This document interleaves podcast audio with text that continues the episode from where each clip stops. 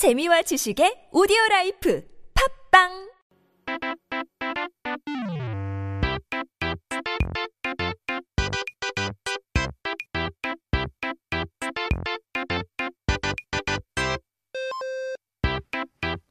time to take a look at our Korean dictionary. 사전을 한번 펼쳐보고 오늘의 첫 번째 단어를 살펴봐야 되죠. Our first word of the day is 홍일점. What a fun term. 홍일점. 누가 정해놓은 것도 아닌데 학과나 뭐 직업에 따라 남녀 성비가 많이 차이가 나는 곳이 꼭 있죠. 예를 들면 이제 공대에 가면 남자 투성이에 여자 조금 반대로 간호사 같은 직업은 여자가 많고 남자는 조금 있는 식으로요. It's not like someone intended this, but there are always certain fields of study or work that has a serious imbalance, disparity in gender proportions. For example, when you study engineering, it's full of men and very few women. And on the other hand, in the nursing field, it's vice versa. 꼭 이런 경우가 아니더라도 뭐 남자 여러 명의 여자 한 명이거나 매우 적은 숫자일 때 우리는 그 여자를 홍일점이라고 부릅니다. Not necessarily like these cases all the time, but when there are many men and only one or a few women, we call that particular woman 홍일점. 이제 홍일점은 중국 송나라의 왕안석이라는 시인이 푸른 잎들 사이에 붉게 핀 아름다운 석류꽃을 보고서 지은 시에서 유래된 단어인데요. Now, 홍일점 originates from a poem from the old China Song Nation's poet Wang Anseok. He made a poem about the beautiful red pomegranate flower blooming amongst the green leaves. 그냥 있어도 아름다웠을 꽃이지만 아무래도 그 푸른 잎들 사이에서 혼자 붉은 색인이 더 눈에 띄었겠죠. 그래서 왕한석은 모든 것이 푸른 속에 홍일점이니 봄의 색깔 중에서 홍일점보다 아름다운 것은 없다 라고 했다고 합니다. Now it would been it would have been beautiful alone, this beautiful red pomegranate flower, but the green leaves around it made it stand out even more. So that's why Wang Anseok sang the beauty, the only red flower amongst the green, and no color in spring is more beautiful than this 홍일점. 시가 아름다운 것은 알겠는데 왜 홍일점이 남자들 사이에서 혼자 있는 여자를 이야기하게 되는 걸까요? Now I get the poem itself is a beautiful poem, but why did it change to have a meaning to talk about women alone among many men? 이제 우리 일상생활에서도 여자는 보통 꽃에 비유하고는 하잖아요. 그게 마침 이 시랑 어울리는 비유라서 푸른 풀들은 남자로 홍일점은 여자로 확대해서 돼서 이제 쓰이게 된 거죠. I think it's because we tend to refer to girls, compare them to flowers metaphorically many times.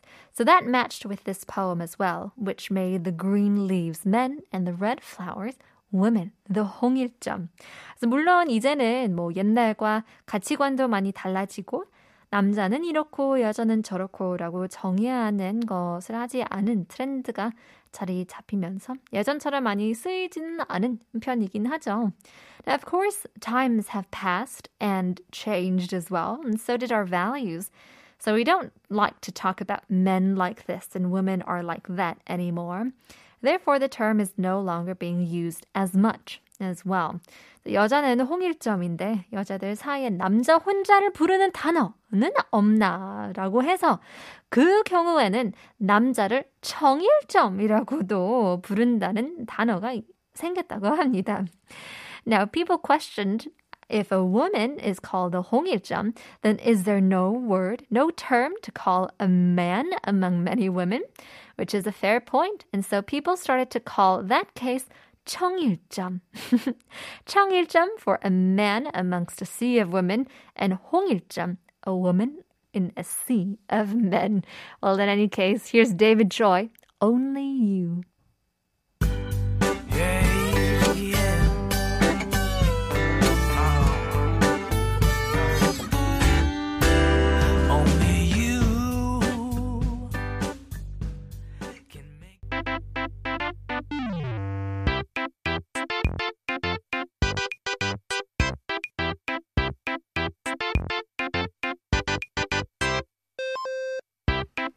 Time to take a look at our second word of the day. 오늘의 두 번째 단어는 세옹지마인데요. Hmm, I never heard of this term.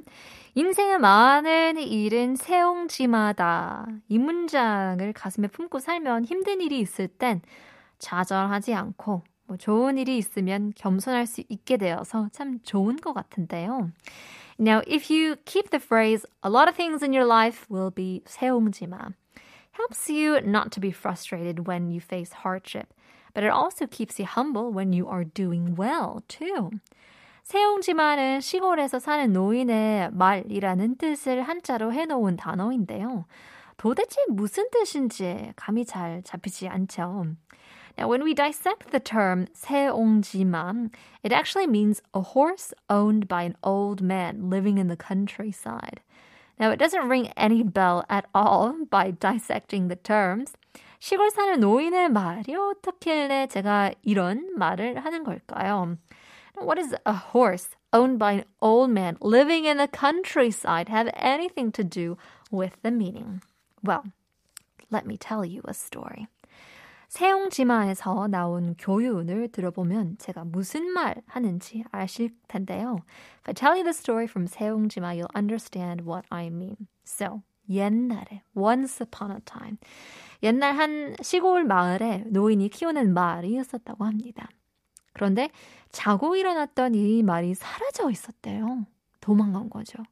마을 사람들이 노인을 위로해 줬더니 노인은 이게 저한테 좋은 일이 돼서 돌아올지 누가 알겠어요? 하고 덤덤하게 답했다고 합니다. So there was an old man who had a horse.